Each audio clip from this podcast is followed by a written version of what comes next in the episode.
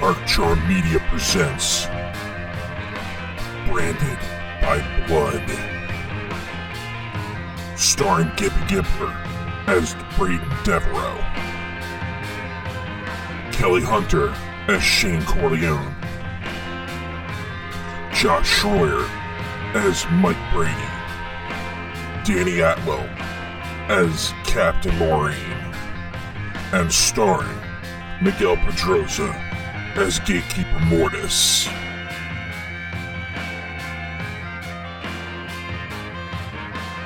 The Dark Charm Universe just got a whole lot bloodier.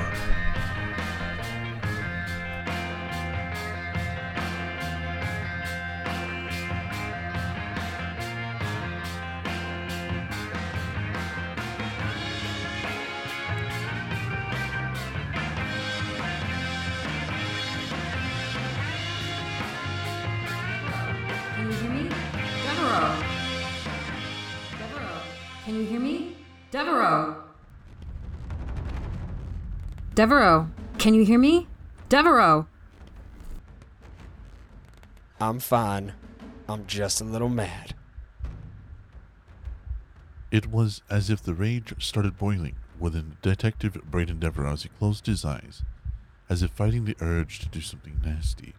The Hispanic man called Jose, who had kicked him, walked away as Devereaux slowly opened his eyes. It's okay. I'll get us out of here soon. The only way you're gonna get out of here is in a body bag. So you had no intention of keeping your word? No honor among thieves? You had no intention of keeping your word. I haven't heard one peep from the police since you came in here. I thought you were someone important, Holmes. They are waiting for you to call them, dumbass. Jose put a gun to his head and cocked the hammer. Say one more time, puto, and your brown-haired bitch will have a brain matter all over you. Devereaux closed his eyes.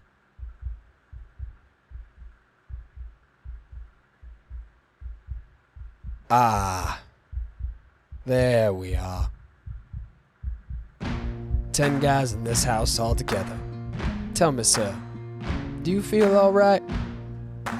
I feel fine. A lot better than you will. You can run on. Soon.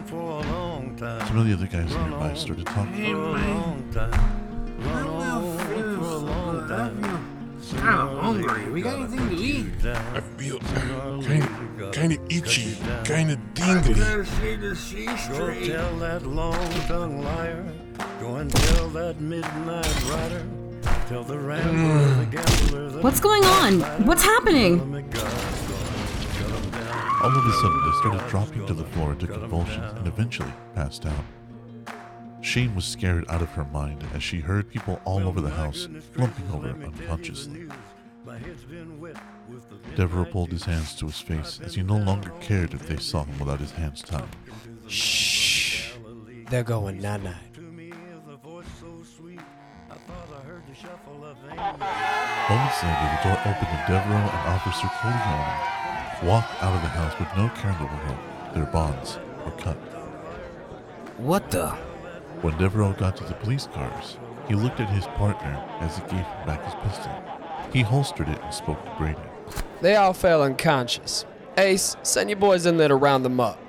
They will put up no fight as long as they're unconscious. Just make sure you have some orange juice or something with you. What does orange juice have? Okay, what gives? How did you do that? That was literally a fucking miracle.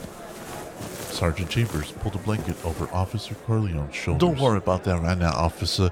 Just go over to your partner and get taken care of, all right? Devereaux waved Chambers over to him and leaned in and whispered something in his ear. A grin came over the sergeant's face as he barked orders. Well, all right, boys, get in here and cuff the bastards. When you're done, take each one of them to the medics, just to be thorough. The police did as they were told. Brady looked stunned at his partner as he walked back towards Devereaux's car. How the fuck did that just happen? You were in there at most for about 15 minutes. Now you're out, and they're busting the guys responsible? What gives? Shane, who disobeyed the sergeant's order, was still standing there watching the whole time. Yeah, and I'm not leaving until I get my answers. How the hell did you get out of your bonds? And secondly, how did you get us out of there? Devereaux ignored them and walked to his car. Both followed. He looked as though he was avoiding them. He was noticeably disturbed about something, but remained silent. I want answers, damn it! Devereaux stopped, turned around, and got in his face. First full fucking day on the job, and you're questioning me? Who gives you the right, huh? People are safe. No one was hurt bad, except a poor woman who most likely was raped just because she was a fucking blonde. I might not have got along with Stacy, but she will live with that sadness for the rest of her life. I didn't get here in time to help her, but I saved Shane over there. Isn't that enough? And you, after what you saw, you, of all people, should just be fucking grateful to be alive. Believe me, I am grateful. But that doesn't answer any of my questions. In fact, Sergeant Chambers seems to know more about what is going on than we did. What did you whisper in his ear? Devereaux chuckled as he pulled out a cigarette. You really want to know? Because there isn't any turning back. Personally, I don't think you two could truly handle it. Yes, we can, and we truly want to know. Shane stood silent. Devereaux dove into his pocket and pulled out what looked like red-colored glass. He lit his cigarette, took a drag, and then looked at Shane. Nah, I don't think so. Oh, wait a minute. I'm beginning to understand now. That enlightened the rest of us, Mike Brady. Your name is Mike Brady? You're the one to talk about weird names. You have the name of a male child of the Corleone mob family, but I digress. Relax, asshole. I wasn't trying to be malicious. Brady ignored her last comment and looked at you. You're trying to relieve your tension from the slasher. You have a vendetta against the slasher because you haven't been able to crack the case yet, and the one you did find was something that was out of the ordinary and made even you cringe. You're way off. This isn't a fucking game, Mike. This is life, Boy Scout. I'm not one to quote Matthew McConaughey normally, but he did have a fucking point. I'm the bad guy that keeps the other bad guys at bay. I am a student of blood. I researched it. I have tried every drug, every concoction, every poison known to man to see what effects it has only on the human body, but on blood. Are you serious? You've even poisoned yourself? Hell yeah, I'm serious. I'm what detectives should be, but rarely are. Now what? Devereaux got rid of the lit cherry on the cigarette and put the butt in his pocket. Now, we go back to doing what we were. Plain and simple. I want in. Whatever you two are doing, I want in. Devereaux blew a plume of smoke and looked at her strangely. What do you mean you want in? There is no in. I already have a partner. Shane looked at him as a light bulb seemed to go off in her head. Dev, you need a task force. A team to work with you. A team that knows your limitations but won't rat you out for what you can do. I owe that to you, at least, for saving me and Stacy's ass in that house. And I know that you've had some clout in getting what you want from Captain Moraine. Clout?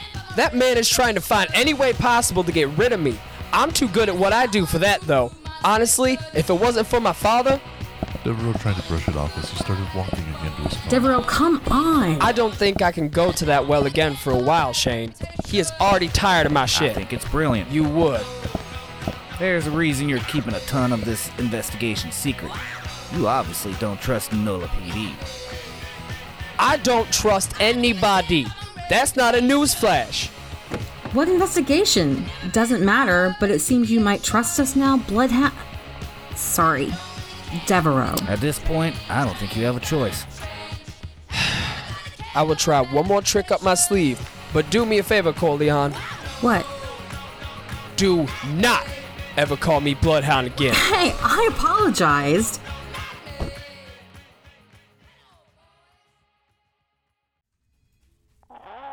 Just what type of crack are you smoking? Captain Moraine yelled at Devereaux as all three of them were in his office.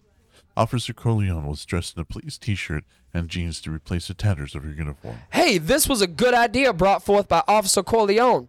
Plain and simple, I need a task force for my activities. I found Officer Corleone's ability to be cool under pressure a vital need in my investigation of the murders. Captain Moraine stood up and positioned his hands on the desktop.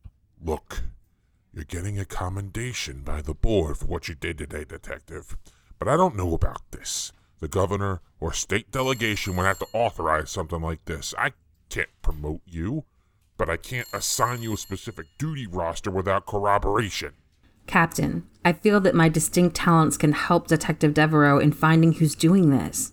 He closed his eyes and chuckled as he held his weary brow. This is the second time in a month that I'm hearing a random officer come up to me and tell me that Detective Devereaux has inspired to help them. I'm sure you can help, officer. It's just, hear me out on this. I have my resident loner who never got along with anyone he was paired with. All of a sudden, people want to work with. These murders must be something. It's the same person, Captain. I'm not finished. Something at this point is starting to turn out to be related. He didn't want anything to do with anybody 2 weeks ago, and he turned everyone I sent him away. This is getting ridiculous. Maybe this was a bad idea? Things change, Captain, so what will it be? Captain Moraine sat down inside. Sylvia and Stephen Devereaux, what I do for your son. Okay, I will make the requests with the commissioner and see what comes up. In the meantime, if Officer Corleone wishes to continue working with Homicide, she needs permission from Sergeant Chambers to do so. You won't regret it, Cap. I already have. Devereaux exited the precinct and walked to his brown Crown Victoria. Brady and Shane followed closely. But I thought we had to wait for the paperwork to go through. And won't IAB have to debrief us on all the stuff that happened today? Did you hear what the captain said? Just call Ace and get permission. It's not that simple, Devereaux. We've been undermanned in the division for quite a while now. What? You have plans tonight? Yes, actually. Yes, I do. Boyfriend? No. My father. Is this the same father that has the pizza shop? Yeah, I get worried about him, so I normally bring him home. I can fix this. Call him up, tell him to cook up some pies for us, and we'll discuss business there. My treat. All right. An hour later, Devereaux's senses were bombarded by the familiar smells of pizza sauce, onions, and pepperoni as a smile crept over his face. You like pizza, Devereaux? Who doesn't love pizza? Moments later, a portly man with graying hair and a handlebar mustache brought out 2 pan pizzas and set them on stands. Here you go, detectives. Enjoy your meal.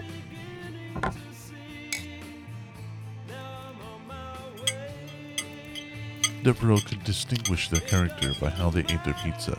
Mike pulled out a fork and a knife and made sure that a bib covered his pants and suit.